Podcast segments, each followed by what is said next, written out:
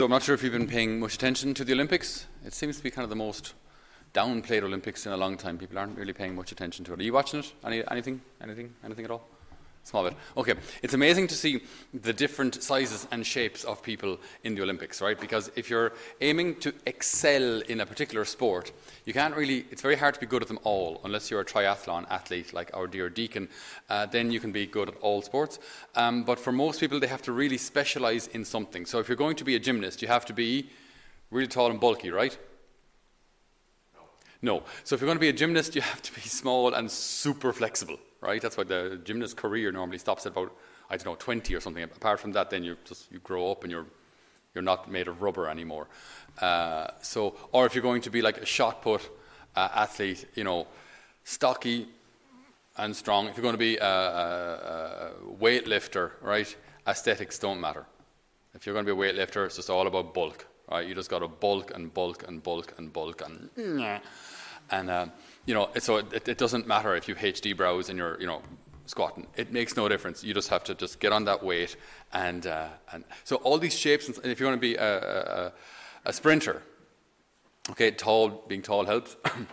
being lean and like zero fat, just maximum efficiency. So all of these, all of these runners or all of these athletes aim for something very, very specific because they can't be everything in our, in our lives, see, we're limited. We're limited by all sorts. We're limited by our bodies. You know, my body can only do so much, right? And as you get older, it can do less and less and less. You don't understand that yet, okay? You'll eventually have bad hips and stiff fingers like everyone else. Uh, but when, when you, you, our, we're limited by our bodies, we're limited by our intelligence. I, I, can't understand everything. I can't remember everything. Maybe some of you just find languages just really, really hard. But you can remember all sorts of statistics about hurling and soccer, no problem. But just maths won't go in or languages won't go in or you know it, it, just we're limited by our intelligence. We're limited by all sorts of things. So in our, in our lives we have to make choices. What, what am i going to do? What am i going to set as a priority? Because you can't have everything as your priority. You can't, you can't have everything in, in, in the first place. It, there isn't room. You know if you're going to be an athlete and there are lots of things you can't do if you're going to be uh, an inter-county senior hurling player, you cannot do everything you want to do. Now, because I've made that choice, there are lots of other things I can't do. If I'm going to be on a senior panel, I can't go out on the weekend drinking all the time. I can't eat rubbish food. I have to eat lean food, high protein, so on. So, making, make, there are certain choices that we make that affect all sorts of other choices in, in, the, in the world out there that's completely normal. Okay. In our faith, it's very, very similar. We can't just do everything or be everything. We, there's actually a, a, call, like I mean, if you will, like a responsibility placed on us to not just kind of be everything, but to be something very specific. And that's to be a disciple, to be a follower of Jesus. And when we do that, if that's in the first place, then lots of other things will find their place, and lots of other things will simply be completely excluded. If I follow the Lord, there are certain things I can't do. Do you know what I mean? If, I, if I'm a disciple of the Lord, then getting, drinking to excess, all right, or immodesty, or certain behavior, certain talk even, certain programs on TV, suddenly I can't, I can't do these anymore. Now, this is a, a kind of a negative approach for the moment, but hold on a second. Um, you know, there are certain things I can't do. Because I follow the Lord, I can't do these things. It's just, they, they, they don't work. Like it's, the, it's contradictory to this Lord being in the first place. Because how can I have him, the, him in the first place and yet make all these compromises? It just it doesn't work. It's like if I'm if I'm married, well then there are certain behaviors I can't have with other women, right? Because I'm married, so certain things just I cannot do. Uh, Saint Paul, if you know much about Saint Paul, Saint Paul was a bit of a fighter. Uh, he was absolutely determined to know the truth. So he became a Pharisee. So he knew the law well. So he knew the, what we call the Old Testament. He knew the Old Testament very, very well. And he was adamant, like, to, to defend it and to defend the truth. So much so that when Jesus came around and Jesus' followers, St. Paul started persecuting Jesus' followers. Because he said, This is wrong. This is wrong. There's only one God, and it ain't him, because he died on the cross. So he started persecuting the church. So he, he has an awful lot of fire. When he converts, then he turns all that fire into like this, this, this disciple absolutely willing to do everything for the Lord.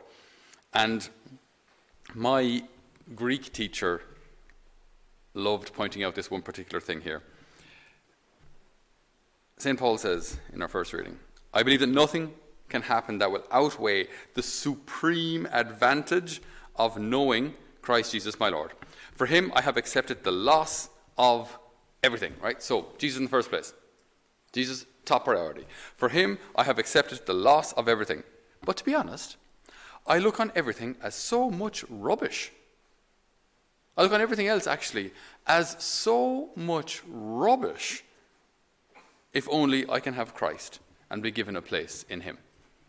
But my Greek teacher, don't tell anybody, liked highlighting the fact that St. Paul doesn't say the word rubbish. He says the word dog poo. Dead serious.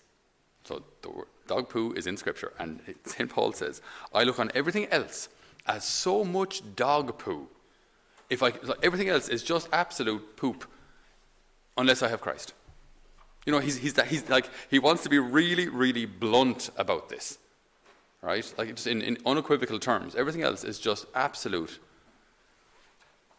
rubbish. Right? Unless I have Jesus. Now, you'll, you'll remember that line, won't you? You'll never forget that word. Yeah, yeah, there you go. So it's Philippians 3 8, just so you know. Um, so, so I think like this is I, I, St. Paul is really really clear about this. If I have Jesus in the first place, then everything else, not only is everything else kind of you know certain things I can't do, certain things I shouldn't do. If I have Jesus in the first place, so many other things are simply just rubbish. Do you know, like you know, if, when we think, if you look back on your life, imagine you're you're 80 or 85 years of age, looking back on your life, you know, and imagine during your life. I met a guy, for example, who said that his greatest goal in life was to get a Ferrari. Right? And he, there were pictures of him driving Ferraris, friends' Ferraris, and all this kind of thing. and he said, you know, and I'll never forget it, like, because he was dead serious.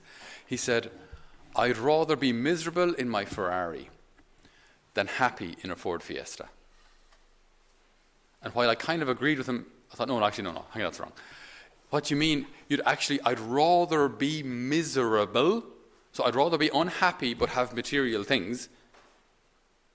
I mean, you're picking up what he said. I'd rather be happy. Sorry, I'd rather be unhappy. I'd rather be miserable and have lots of material things than be happy and be not so much poor, but even average, moderately wealthy because that's actually, I, I, unfortunately, I, I, know this guy and I know the way he's living his life, and that is the way he's living his life. He's quite miserable and making people around him miserable, but he's got plenty of material things. He's got an awesome Jeep with big off road mud tires, he's got an awesome Harley, he's got an awesome house, but he's making everyone around him miserable. But he has all these material things. Then you've got St. Clare, who sees St. Francis living this radical lifestyle where St. Francis and his followers, they lived out in a forest and they, they became one of these, as they're called, mendicant orders. So, mendicant is uh, from the Latin word meaning to, to beg. So, they would actually beg for their food. Right? So, they would go into houses, Hi, how are you doing? Any, any, any leftovers there? And then the family might give you know, you know our slop bucket in the kitchen? Yum. Imagine if that was your dinner. So here's the slop bucket, and they'd have, the, they had the, these, their little begging bowls or their begging baskets, and just pour out some of the slop bucket. That's dinner. You know, so it, it was it's a radical lifestyle. So Saint Clare sees Saint Francis living this radical lifestyle. She's inspired. Said, I, I, I want that too. I, I want to live for this Jesus guy and she gets to know who Jesus is, and then finally she says, "That's it. Like he's he's my everything. He's my top priority. Actually, I consider everything else so much rubbish. If I could only have him." And so she makes these vows, promises, uh, in the presence of Saint Francis, and she gets her her hair cut off. I mean, that's a fairly drastic step even for your good selves. Centuries later, but back then it was equally so. there were no such things as fake clip-on hair extensions. Uh, so if you didn't have it, if you didn't grow it out, you didn't have it. so she takes this radical step in poverty. And then she holds on to that and says, like, we have to show with our lives that Jesus is enough. And so other girls start joining her, and she lives this radical poverty no meat, no shoes, a lot of the day in silence, and no Wi Fi. Not even a half an hour a day. Right? So lives this, this, this life of poverty. But not, rather than people thinking, oh, that's too, that's too extreme or that's too impossible, girls actually start to join her. And then the Poor Clares is formed. That's back in the 13th century. So it's a, they're a long time on the go. But they did so, they followed her because they saw that actually Jesus is enough. Now, two last points, if I may. On one occasion, uh, there was a lot of. Uh, Italy was very divided. It, it, it's, it's not one country uh, very long, only about a little over 150 years. So before then, it was just a lot of different kingdoms that would often fight for territory and land and so on. So on one, the, on one occasion, uh, Assisi, where she was, was being attacked by Frederick II, and she was quite aged, she was quite old at the time. And so, like the convent, I mean, if soldiers come into a convent where they're all women and young women, like the, the, the consequences aren't good. So she needed to defend her, her, her sisters. So she says, Well, we'll, we'll use the only arm we have. And she asks for the Blessed Sacrament to be taken out of the tabernacle, and she processes with the tabernacle and places it up on a wall where the advancing soldiers could see it, and they all kneel down in adoration. And for some reason, the soldiers are thrown into confusion and terror and flee and don't attack their convent, leave them completely unharmed. So her faith and power, her faith in the power of the Eucharist. So when we think of Saint Clare, we think of a life lived entirely for the Lord and a confidence that Jesus is her everything, that Jesus is enough for her. Now, last point. Why is it important to believe that Jesus is enough?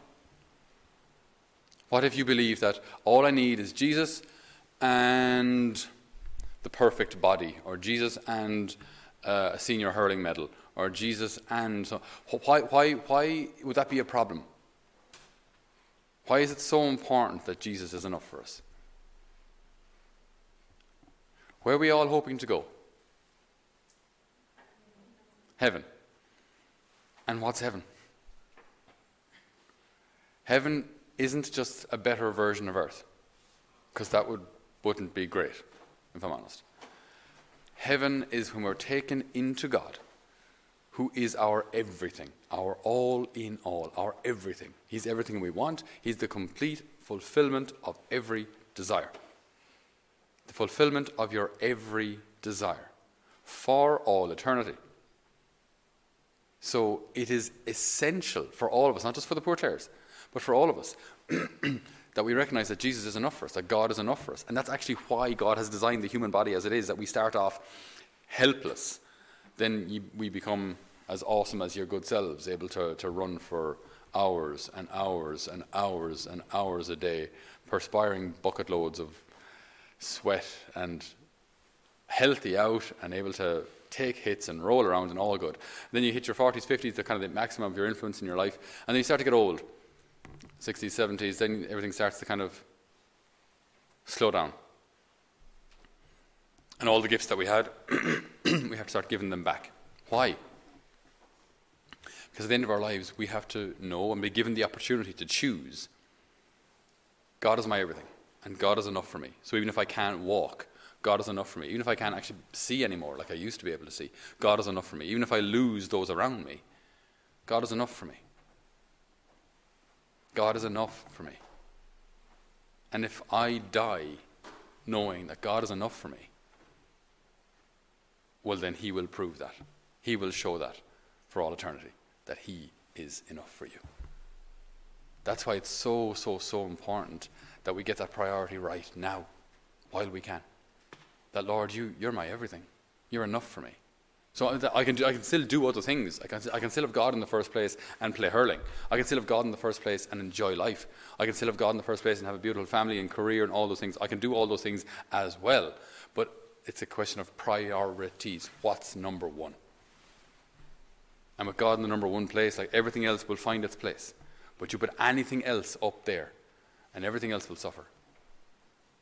You put God in the first place, and then we have the, the selflessness, the virtue, the grace available to us to make decisions in favor of the other. So, St. Clare, St. Paul, all saints lived this beautiful reality, as will our own Clara.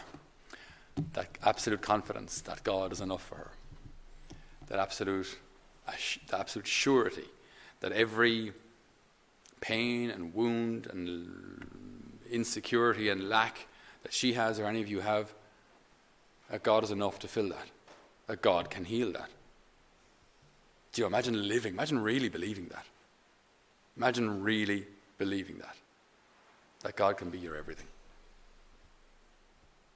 If we do, we discover what we read in the psalm. You, O Lord, will show me the path of life, the fullness of joy in your presence, at your right hand, happiness forever. May we discover that, and may we live that for all eternity.